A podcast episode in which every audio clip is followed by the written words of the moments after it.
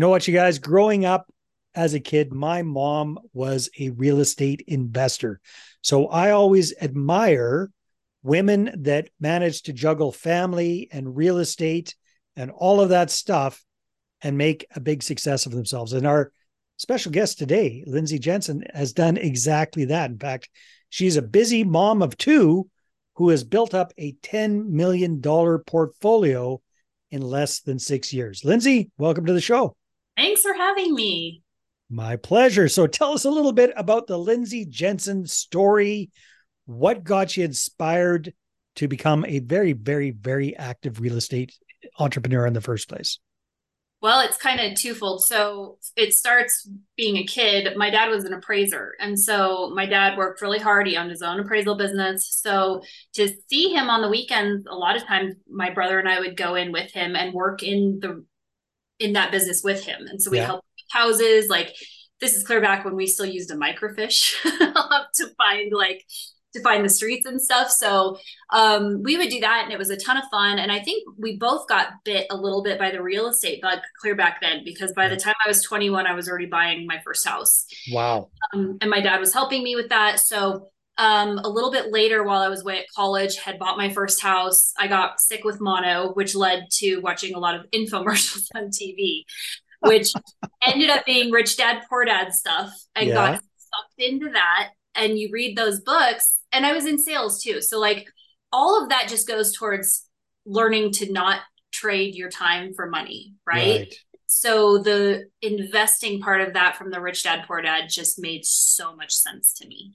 And so I wanted to do that. And you fast forward to several years later and I met my husband and I told him this is what I wanted to do. He loved the idea, was all on board.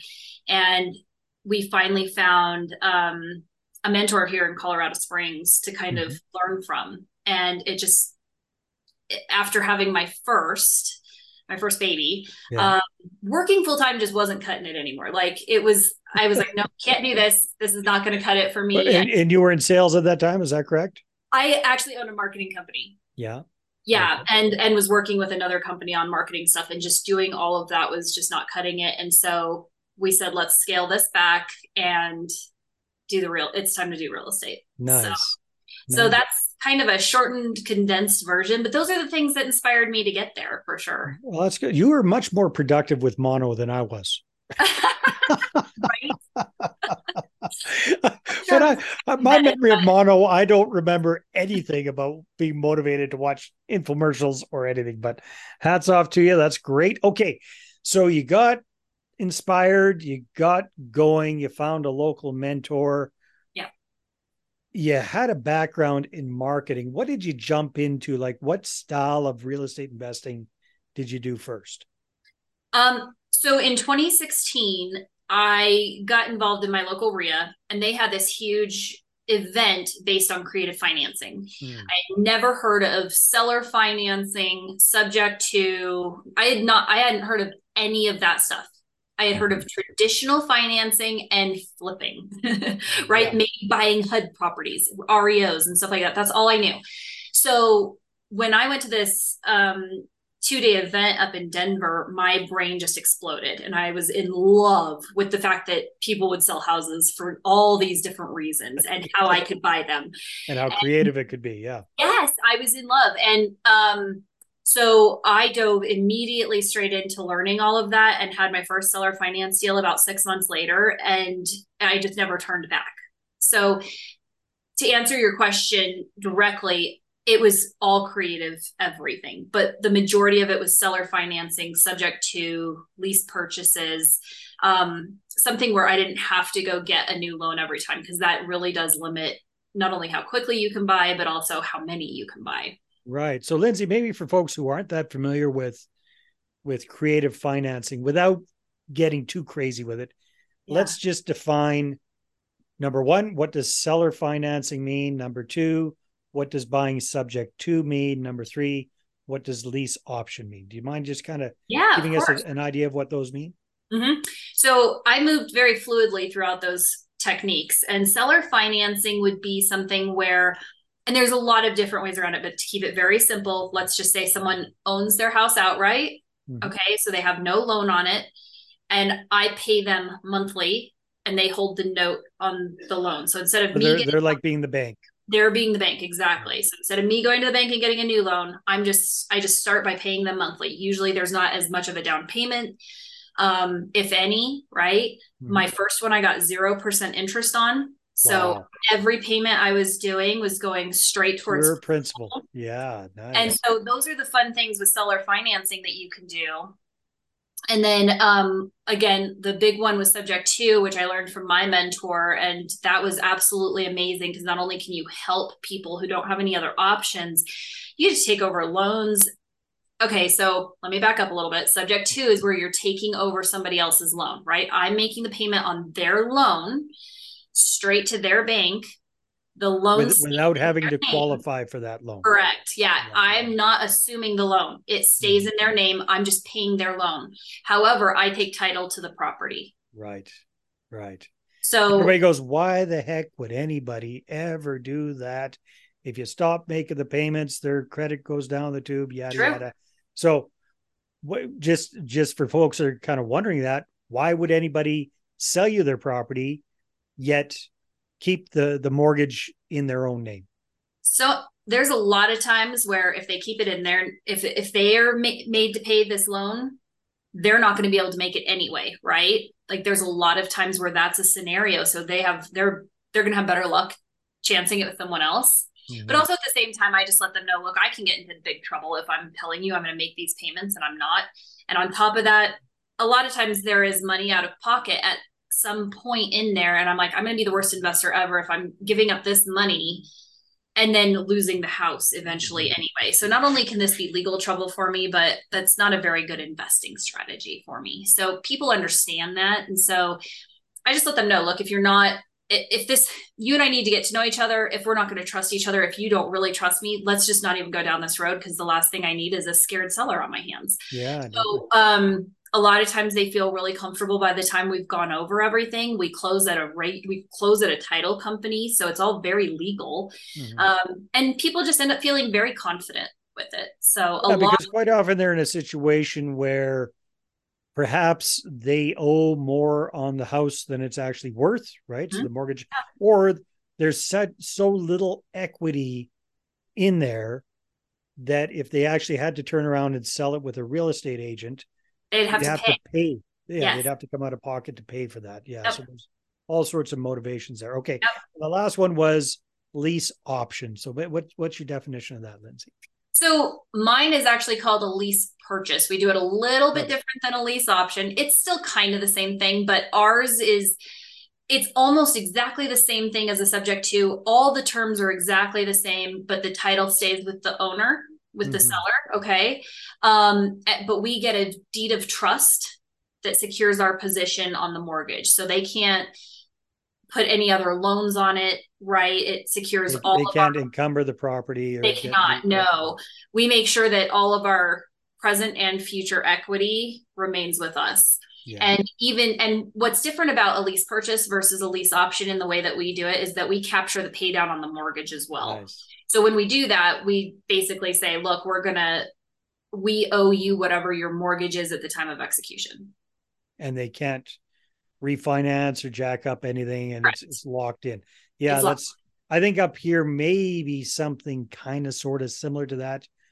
Could be an agreement for sale, but Mhm. I like yours even better because it locks Yeah. in the price as what's owing on the mortgage at, when you guys purchase it. Okay, Yes. smart. Thank you very much for Sure. explaining that. So the other I love talking with people that have a marketing background. So Lindsey, you're doing you've you've done a quite a few deals. Sounds like you're you're very active with finding properties. What do you find works best for attracting these motivated sellers? my number one go-to is direct mail Is which it? probably makes a lot of people cringe, but I've been really successful with that. You just have to have fun with the the postcard writing, right? Like do something different that makes you stand out. Um, so that's my number one. But to be honest, I have purchased from door knocking, I've purchased from cold calling, I've purchased from text messaging. Um, I've gotten a lot of referrals, realtors. I mean, I've purchased from every possible avenue. Um, so all of them work. if you're willing to put in the time and effort, right? Mm-hmm. Um, and the consistency. So I always want to preface it with that. But like the reason direct mail is my favorite is because what you mentioned, I have two little kids. I do not want to weed through all of the like the people who are not interested. And I find that direct mail weeds through those that are not interested better than most of the others.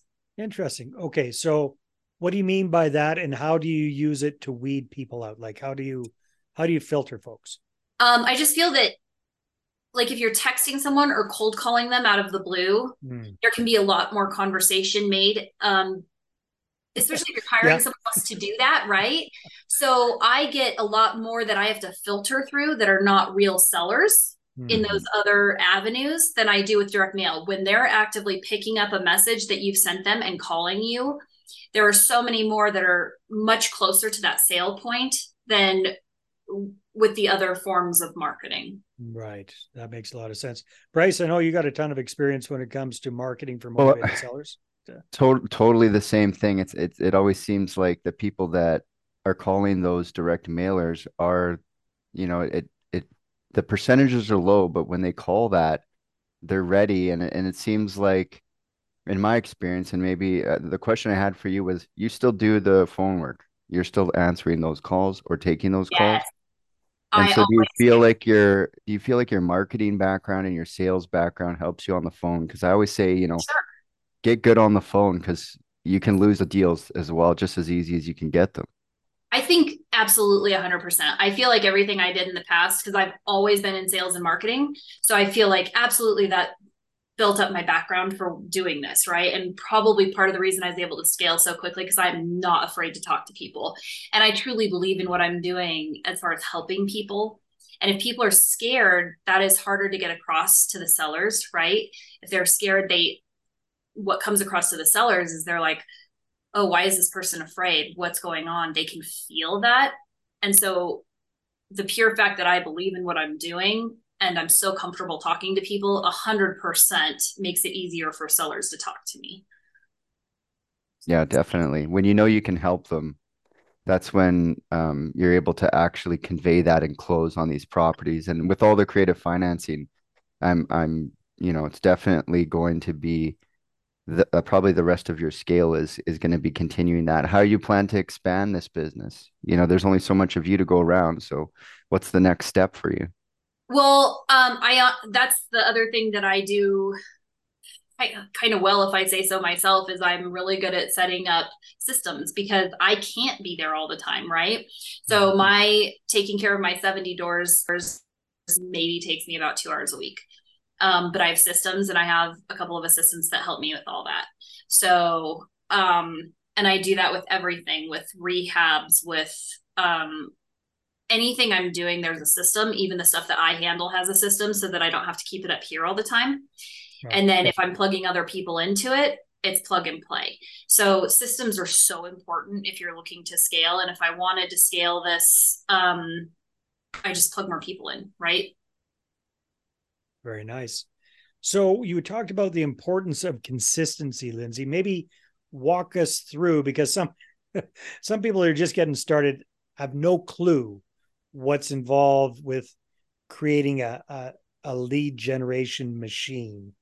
Sure. So maybe just focus on the direct mail side of things.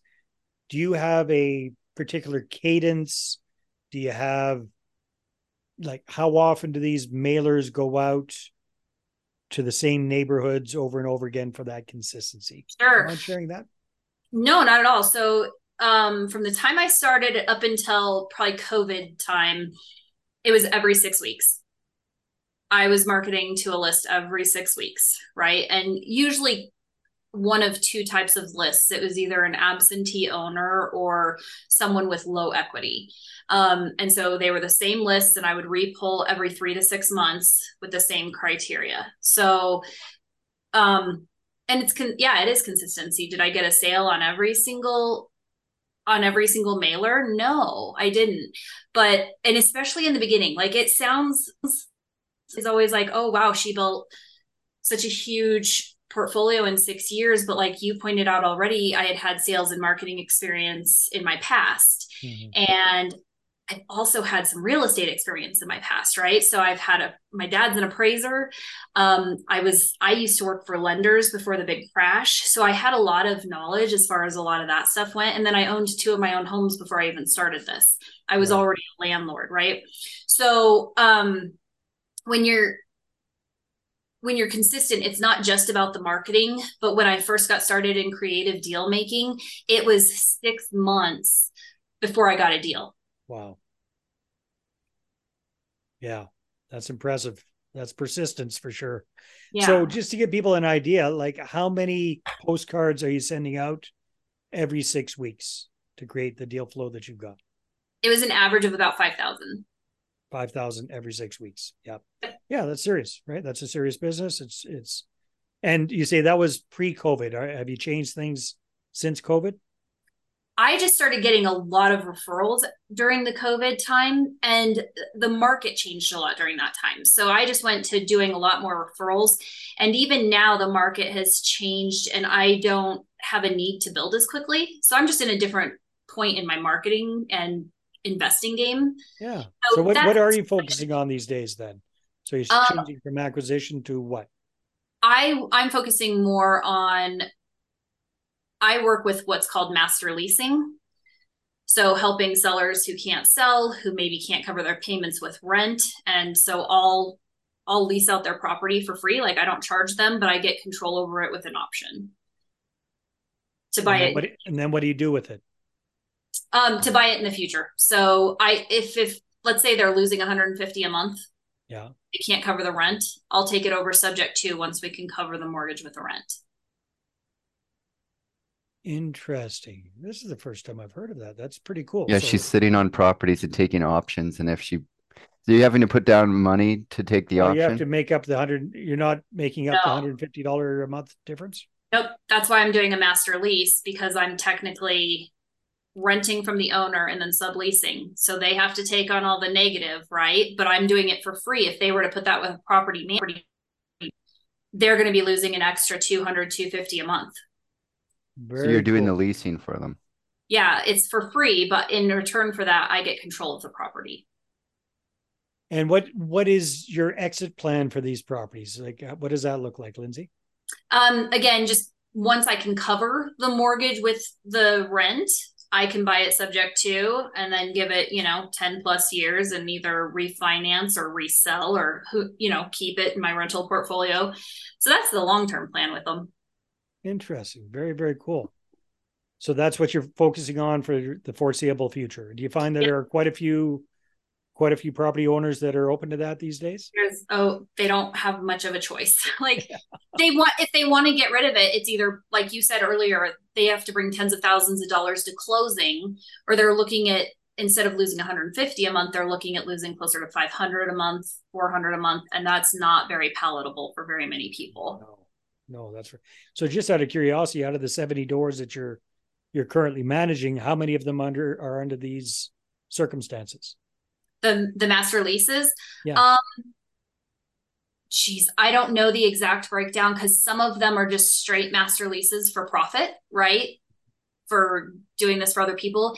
And then I just started doing this type of master leasing. So I'd say between five and 10 are the you know, where I'm doing it kind of for free for now, and then I have control over the property.